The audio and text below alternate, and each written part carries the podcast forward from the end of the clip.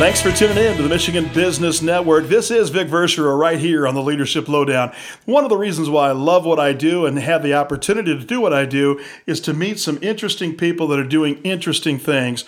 And we have one on the other end of our line today. His name is Arjun Moorthy. He is the co founder and CEO of an organization called The Factual. So, Arjun, welcome to our show. Thanks very much for having me, Rick. I'm excited to be here. Yeah, well, we're excited to have you here. We want to unpack kind of some of the things that you're doing. So, uh, to kind of put us in context, tell us a little bit about what it is that the organization you founded and what it is all about. Sure, yeah. So, The Factual, we are an organization that helps people get unbiased news on trending topics in the news.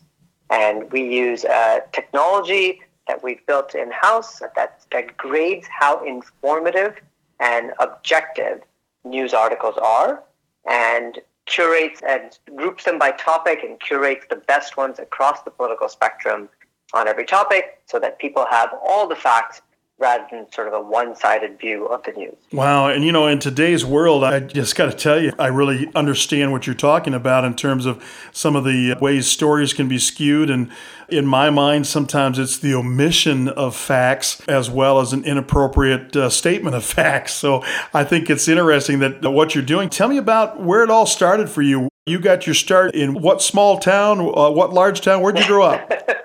Sure, yeah. So I grew up all over the place. I grew up actually in Africa in Nigeria. And then my family uh, immigrated to Canada when I was 12. And I grew up in a small town called Brantford, Ontario, which is uh, southern Ontario. Our claim to fame is it's the home of Wayne Gretzky, the hockey player. well, so uh, big hockey town. And so my first job there actually was a paper boy. I used to deliver the news for a publication called the Brantford Expositor, and it was a six day a week publication and I loved it. It was a fun job. I made some decent money and I had very happy customers. I grew my route to be one of the biggest in the city. Mostly, I just really liked the product. I saw that if you delivered a good newspaper that was informative, people liked it. And they mm. felt like, yeah, I know what's going on in the world around me. And so I've always been a news geek. I read all the time. I've been involved in news in some way or another, you know, from a personal standpoint. Professionally, I'm an engineer. I studied computer engineering at the University of Waterloo. And so I did a bunch of tech startups for a while. And after my last startup, it was called HubSpot, which is based out of Boston. It had done quite well. And I thought, okay, this is my chance to do something of my own. I'm very passionate about news, and people really didn't trust news a lot back then. This is in 2016. People were uh, really feeling like it was quite a useless product. And I thought, wow, this is something I really believe in. And I think I could spend a decade or more of my life trying to solve. Mm-hmm. So that's what I decided to do.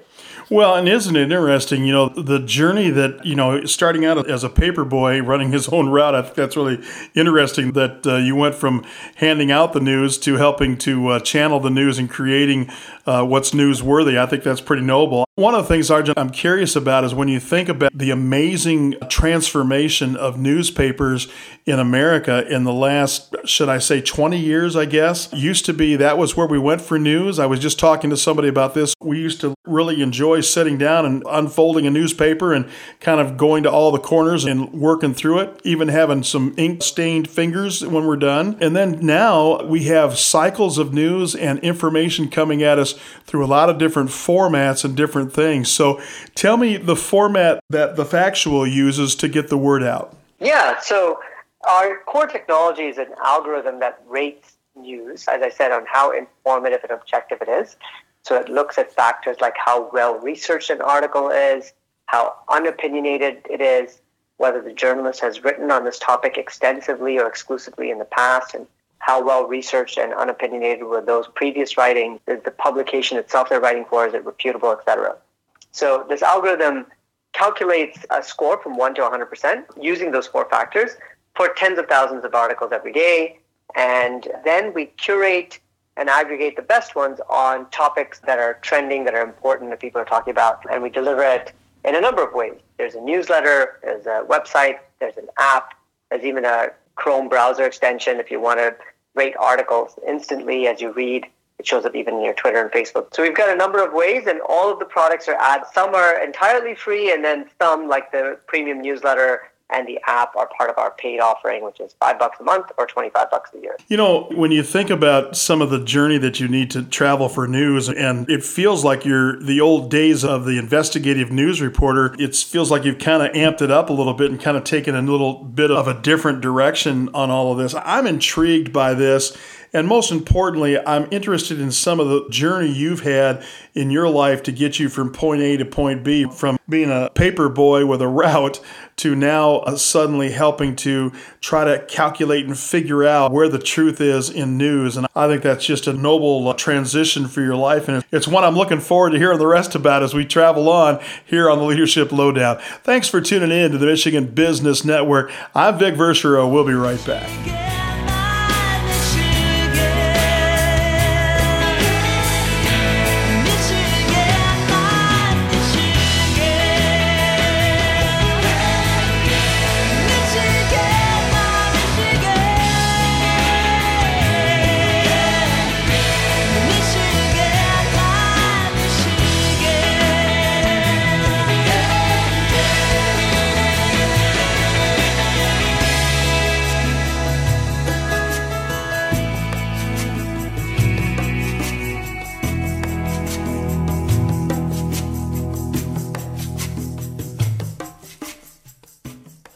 Do so many successful businesses have in common? Proactive legal strategy. The attorneys of Foster Swift Collins and Smith offer both business and personal legal counsel. For client convenience, they have offices throughout Michigan. Clients know they can count on Foster Swift for all their legal needs, from straightforward wills to sophisticated business transactions and complex litigation. Learn more about Foster Swift and how they can assist you at fosterswift.com.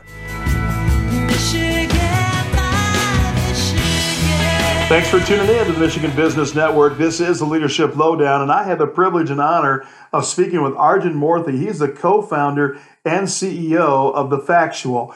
And I love what they're doing. It's an organization that's based and pressing to find the unbiased information for the news so you can make your own decisions. And I think that's really exciting to have that. And, and my question was, is that being born in India and then moving quickly as a tiny tot over to Nigeria and then on to Canada, it gives you an international perspective that I know I don't have. Arjun, I think that's some of the things that I'm curious about. Do you think that helped you or maybe inspired you a little bit to do what you're doing? Yeah, definitely. I'd say living in multiple countries and cultures, different types of communities, gives you a lot of perspective. And so a couple of things that I think are relevant to what we do factual the first thing is that any of the issues that we talk about in the news are quite complex and they seldom have easy answers. When you've lived in lots of different communities, you see different sides of the story and you're like, okay, this is not an obvious solution all the time.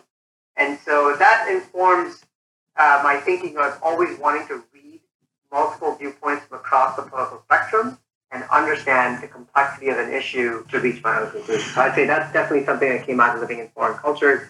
And then the second thing is also as you travel to all these places, live in all these communities, you realize how much we have in common, all of these different people. It doesn't matter what you look like and where you grew up. We all roughly want the same sort of things, safe societies, prosperous families, you know, people around their community, etc there are a lot of things that we have in common once you get past the superficial level. And so it helps me realize that if we do our job as a factual and help people have all the facts, they might not hate each other as much if they have different viewpoints because they understand it's complicated and we're all roughly similar. I can understand why they might have reached a different. Mm. That's my utopian goal is that we appreciate people with other perspectives rather than uh, sort of uh, denigrate.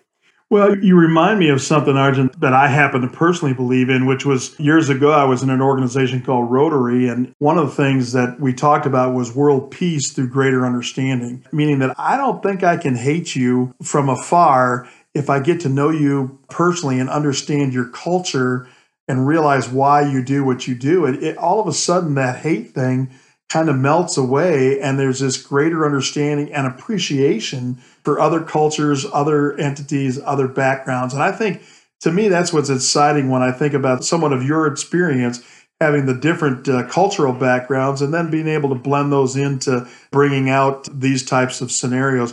But one thing that I don't want to lose track of I love your organization and I'm so grateful for what you're doing. What I want to do is make sure that I relate it to our audience that is looking for leadership tips. And one of the things you said is you talked about trying to understand a story from all different directions and understand the different views and angles of those things. I'd like you to maybe give me your thought on doing that in business because I think when you have that kind of cross pollination of information, it, has got to make a better decision, right? Definitely. You know, I think if you build, there's a lot of, you're doing a good service. Fundamentally, you're helping customers with the problem they have and providing them something of value. It's wonderful. You're building relationships, friendships, hopefully even uh, at times. And to do it well, it's really about understanding your customers really well. The pain they're going through, the alternatives that they're seeking prior to your coming on the scene, really understanding how you're improving their lives. And for that, it's, you know, at the core of building great products is deep customer insight. And to get deep customer insight, you really need to understand your customers well. And there are lots of different types of customers. You got to spend time with them, understand where they're coming from, why they have certain viewpoints, why they have certain concerns, objections, all these sorts of things. It's really getting into their shoes. So I'm sure all of your listeners, this is something they hear all the time. But I think understanding your customers and where they're coming from and all the different experiences that they've had, which is why they've arrived at a certain set of assumptions and conclusions, is really helpful in then devising the best product and the best go-to-market strategy. Well, I just love what happened there. You know, the notion of trying to understand your customers because I don't know how you can really meet their needs if you're selling something, if you really don't understand what those uh, customers are all about. Now, it reminds me of the old story of the shoe salesman that went to Africa and he calls back and says, man, there's nothing I can do here. I'm looking around and nobody here in these villages are wearing shoes. There's just nothing I can do. Send me home.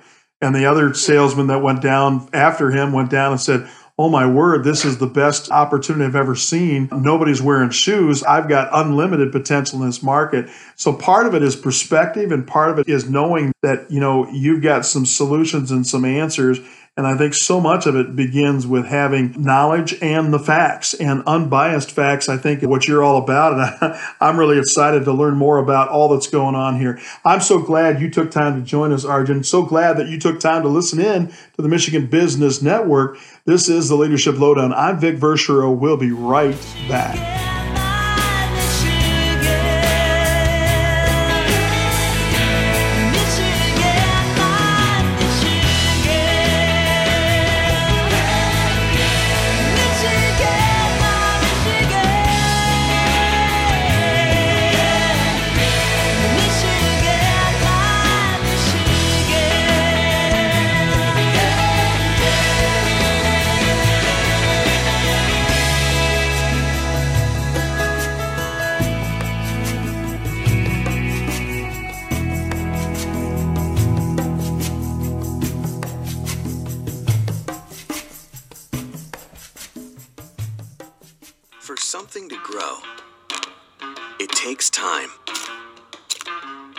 Equity in your home. That's why LAFCU offers a home equity line of credit. Because frequent watering of your houseplants may be recommended. Now, can we get a new roof? Not so much the rest of the house. Want the best rates for a home equity line of credit? Ask for LAFCU. Stop in today or go to lafcu.com slash home equity. LAFCU, your credit union for life. This is the Leadership Lowdown. I'm Vic Verchereau, and in with us today is Arjun Moorthy, co-founder and CEO of The Factual, who's uh, working on getting unbiased information to you so you can make a valuable decision about today's headlines and today's news. And so it's really exciting to have him with us. I really love what I've heard so far in terms of the mission and everything that you have going on here, but I'm a little curious about you saw maybe a need for this you're kind of dedicating your life to this effort. So tell me what inspired that initially, and maybe if there's some people along the way that really made the difference for you to jump in with both feet. Yeah, absolutely. You know, what inspired me was, uh, you know, back in 2016, my co-founder and I had seen that people really didn't trust the news anymore. It felt like it was almost a waste of time. People were just tuning out entirely and saying, what's, what's the use? And we thought, boy, here's a product that we've grown up really finding valuable and useful. and it seems like more and more people don't like it anymore. Why is that? And when we dug into it, people say, oh, it's fake news, fake news. But if you actually dig underneath the covers, it's seldom the case that people think the news is outright false. And it's more often the case that they think the news is biased. Or as you hmm. said earlier, Vic, they feel like some facts are omitted or somehow the story is planted in a certain way to make you reach a certain conclusion. And so we thought, boy, there's so much great journalism today. And instead of reading that kind of stuff, these range of viewpoints and deeply researched pieces, instead of reading that, we're reading these crappy news stories that are just making us more angry. And so could we do something, especially using technology, because both of us here, to solve this problem? So that was what inspired us. We sort of saw the moment in 2016 as being a turning point. Of course, the news industry as a whole was going through an upheaval from an economic and business uh, model standpoint. So we thought usually when there's a lot of upheaval in an industry, that's usually a good time. Very naively, I should say, jumped and thought, ah, we got this. We can apply some technology and solve it. And it's, uh, it's been a very tough run, and took the first couple of years, we basically had nothing working for us. It wasn't until year three that really we started to see something interesting in the use of our technology, and then still many years later until we really had happy customers paying for it and telling their friends about it. Well, let's talk about that just for a second, if we could, because one of the things that we do is we watch. I marvel at entrepreneurs. I'm so impressed by entrepreneurs and their willingness to take great risk. So, in my world, my dad was an employee at a factory for his entire life, and I'm just not very good at risk. And so, when, sometimes I grab onto things and I've got it, and I hold firmly to it, and I just don't want to let go of it. And that can be good and bad. And what you did is you took a risk here. And I got to ask you, in two years in, you're sitting there going, this is a lot harder than I thought. Man, am I in trouble? Is this going to work? All those doubts had to be creeping in, right, Arjun? Absolutely. Oh my God. The amount of self doubt that you have in those early years and even afterwards, frankly, because it's tough building a good business. And, you know, I think the reality is if people knew how tough it was, I think fewer people would actually be entrepreneurs. Entrepreneurs are a little bit naive when we jump in thinking, you know, we can do this. I see the need. I've thought a lot about it. I've done my research.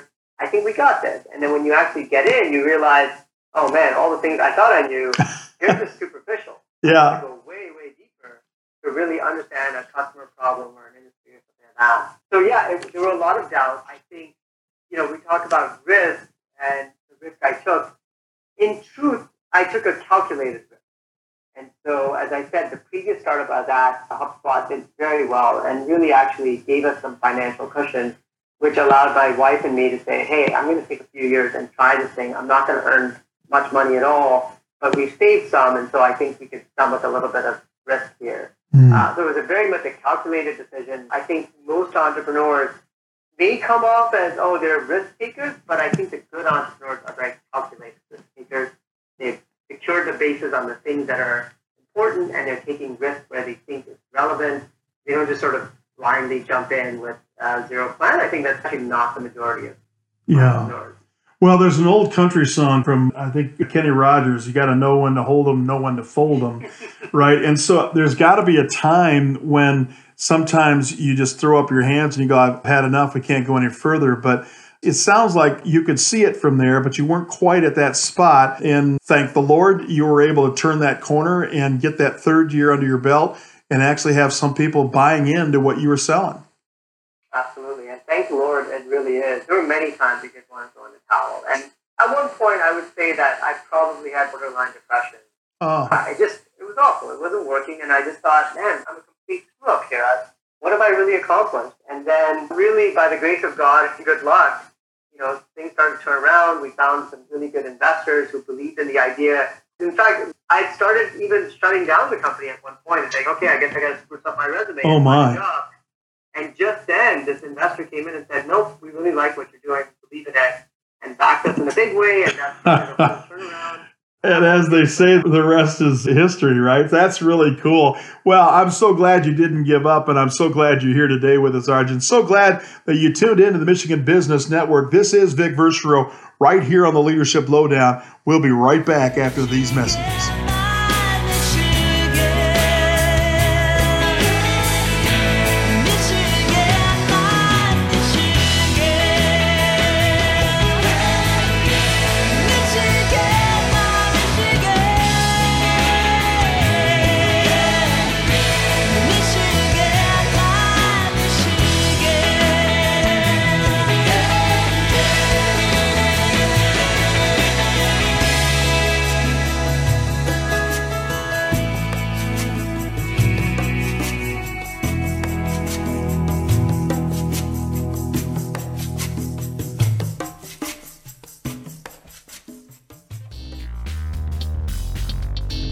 Michigan Works Association believes the key to advancing prosperity across the state is accomplished through building a skilled workforce. As the state's primary workforce development association, their focus is to continue to move the needle on policy, education, and collaboration. They're creating an opportunity and building stronger communities by advocating and innovating together.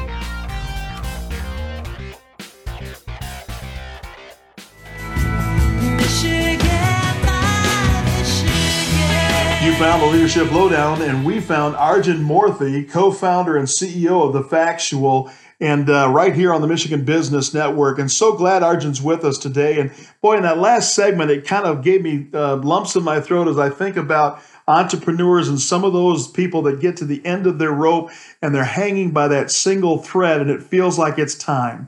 It's time to give up on the dream and pack it in and go away. And of course, with that has to come all of the hopes and dreams and everything you ever imagined along the way and along the journey. And here you are hanging from that thread, wondering if you've completely screwed up and made a mess of your life and everything else, right? And so, my question is, where did you go in that moment when it was the darkest? Did you have somebody that was a mentor or somebody that lifted you to help you see the new horizon and maybe get you from point A uh, to point? Definitely. I had a lot of help on this journey, a lot of help.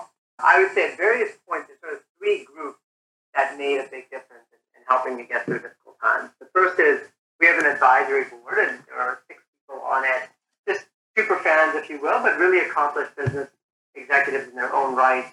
And uh, they were great, and they gave me blunt feedback, but encouraging feedback whenever I needed it.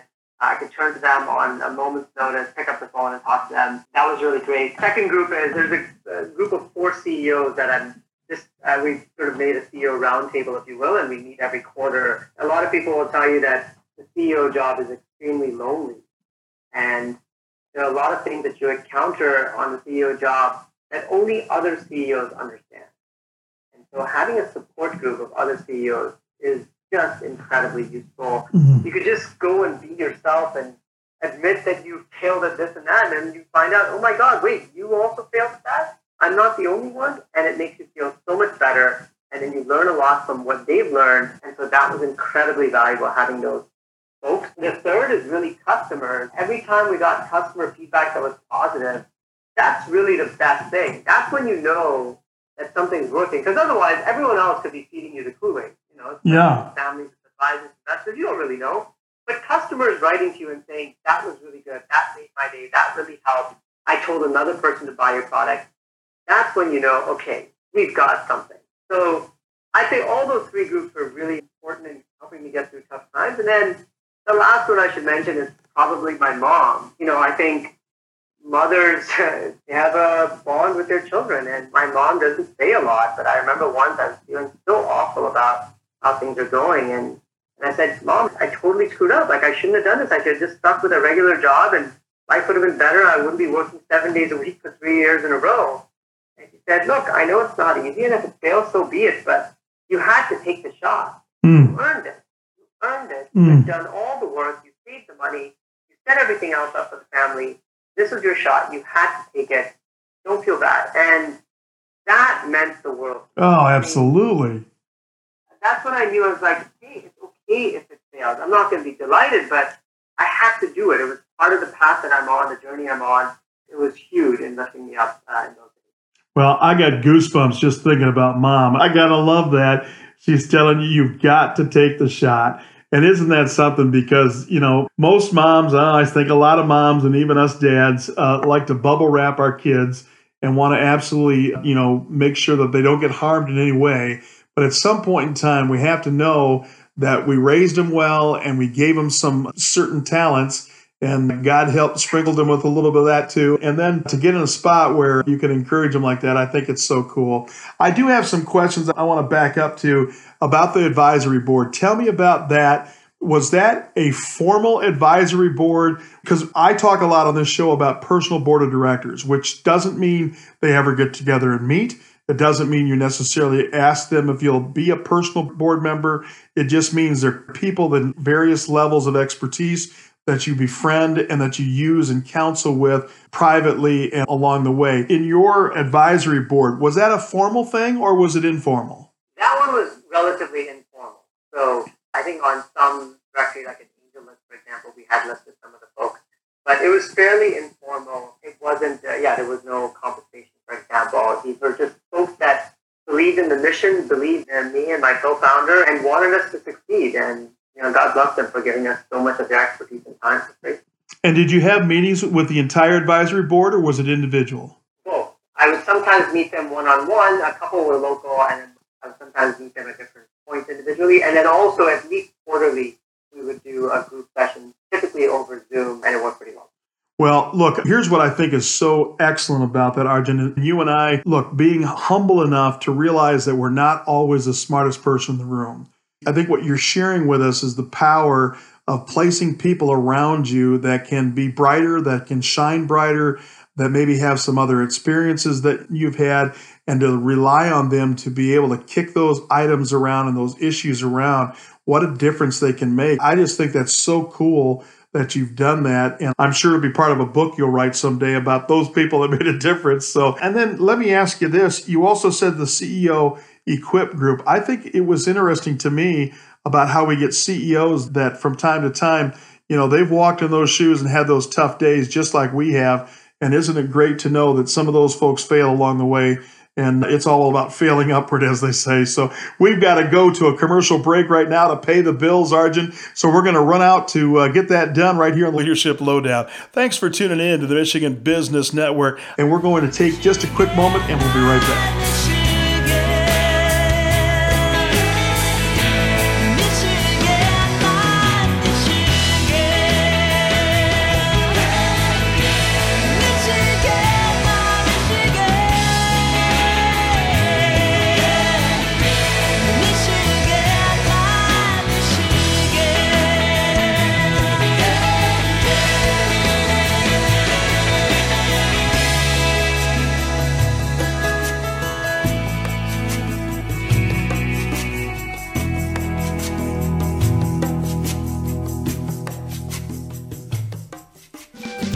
Looking for high quality office furniture on a budget? Stop by the office outlet at 516 North Larch in downtown Lansing for huge savings. We've got new and used office furniture from brand name manufacturers, all at discounted prices.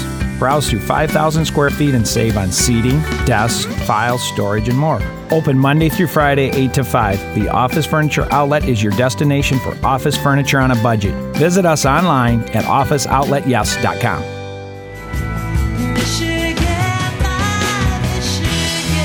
Thanks for tuning in to the Michigan Business Network. This is Vic Verchereau right here on Leadership Lowdown. And I want to let you know Arjun Moorthy is with us. He's the co founder and CEO of The Factual.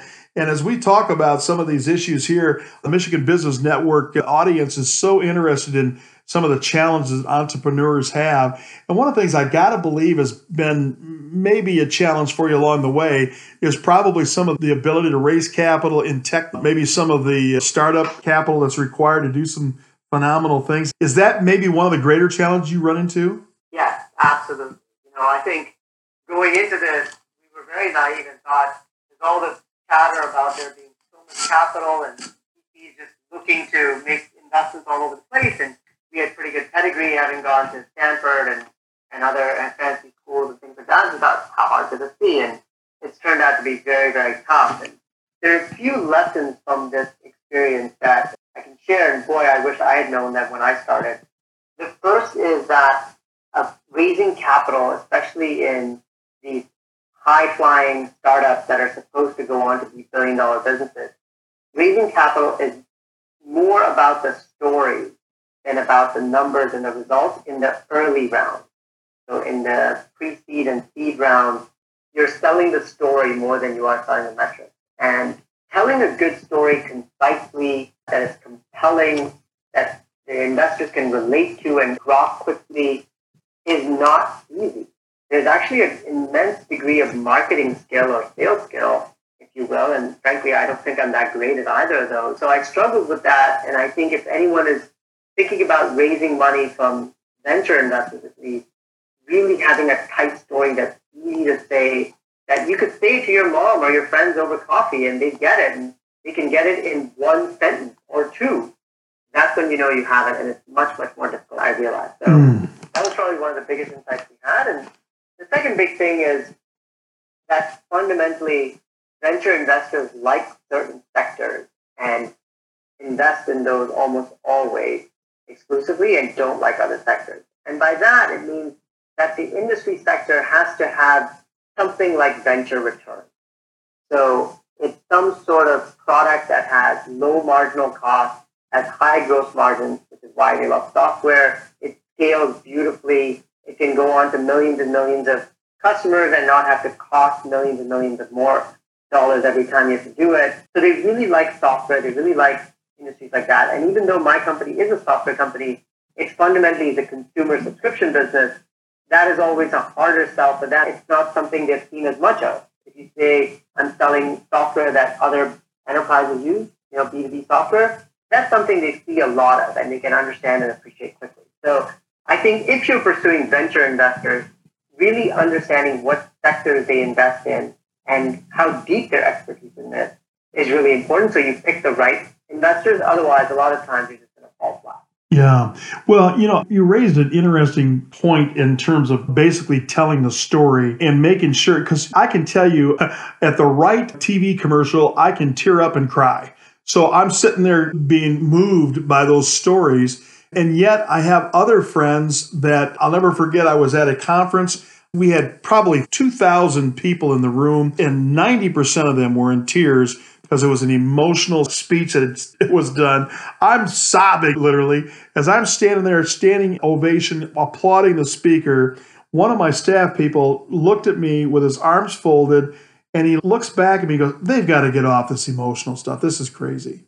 And I'm like, oh, what? and so, to your point, I think it's not only being able to tell the story, but also being able to read the audience you're talking to. Am I talking to a tech expert that's going to want to hear some specific performance information and data? Or am I talking to somebody like me who's going to have me at hello? If you can sell me on a good story, you and I'll high five and leave the room. I'll cut the check. I'm not sure if I'm a very bright businessman in that regard, but those are different animals. And when you're selling, you've got to know that audience. But I think most importantly, you talked about crafting the story and making sure that you've got the story down right. And then, of course, making sure you're telling it to the right people. Yeah, that's right. You know, you sometimes hear VC pitches be something like, oh, we're going to be the Uber of this, or we're going to be the Spotify of this. And people think, ah, that's so silly, you know. Why don't you use some other brand's name when you're pitching your face? But what they miss is that that kind of statement is a really easy shortcut for an investor to get. It's like, mm-hmm. okay, I know what Uber is, and I know it's been very successful. And so if you're saying you're the Uber of that, okay, I get it. There must be some sort of ride sharing or some sort of sharing mechanism that you're talking about that's the core of the business. That kind of shortcut is really handy. And investors get pitched so much every day. I mean, it's just exhausting and it must be so easy to forget. So you need to be memorable, and those kinds of little shortcuts are memorable. Don't knock it. You know, when you actually have to go uh, pitch, you need to be memorable. It's, it's much, much harder than it looks. Well, and I think you're speaking my language because what happens is, is that we can draw from those stories and take what everybody identifies with and then create the rail or the path in which you want to lead them down. I think it's a great example and a great opportunity. Boy, I have to tell you, Arjun, I've really enjoyed our time together. I can't believe we're down to one last segment. We're going to go uh, take a quick break right now here on the Michigan Business Network.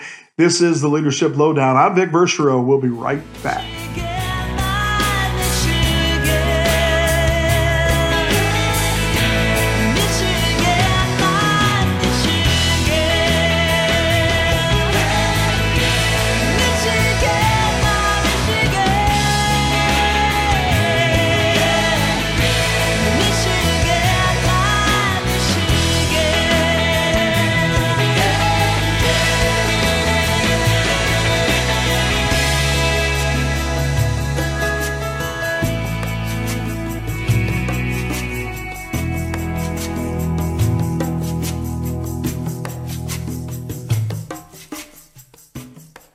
Hibernation is over. The fairways have been cut. The greens have been rolled. Are you ready for some golf? We sure are with 81 holes of spectacular championship golf just waiting for you at Treetops. Book now and for a limited time enjoy an overnight stay and unlimited golf starting at just 129 per person. Then top off your day with a relaxing massage in our spa followed by a succulent steak and choice of over 80 craft beers in our sports bar. Call 888 Treetops. Visit treetops.com. Treetops, Michigan's most spectacular resort. This is the Michigan Business Network. I'm Vic Verchereau right here on the Leadership Lowdown. I am having a great time with Arjun Moorthy, co-founder and CEO of the uh, Factual. And of course, as we kind of unpack his entire world, in the last segment we were talking about, you know, trying to make it easy to understand. But what uh, came to my mind as we talk about we want to be the Uber of our time or whatever, it's just interesting because when we think about sometimes industries that are ripe for disruption, and I think in your world, when I think about the news, and in this case, my experience, and I'm a pretty big news junkie, I can tell you that the assessment of information is truly something to behold. And I think about how that creates then in industries that's ready for disruption and gives you a pathway to some greatness. It reminds me of the story as we talked about Uber. In the old days, driving around these yellow taxi cabs in all these big cities, those cabs could be absolutely filthy, dirty, smelly. They could have people that were not really very customer service oriented driving that vehicle. They could be racking the pay scale a little bit differently, doing all kinds of not good things. And you had no recourse. You could copy down their license or whatever, but that was about it. But in today's Uber world, they're working for ratings. And so when you step out, not only they get that tip, but they also get rated and you get rated, right? So there's a conversation that goes on there. And I just think that that's an interesting thing because that created then the disruption of why in certain worlds we now can have a say in how we're getting transferred from the airport to our hotel. And it's kind of interesting. I think you're doing some great work here in terms of this.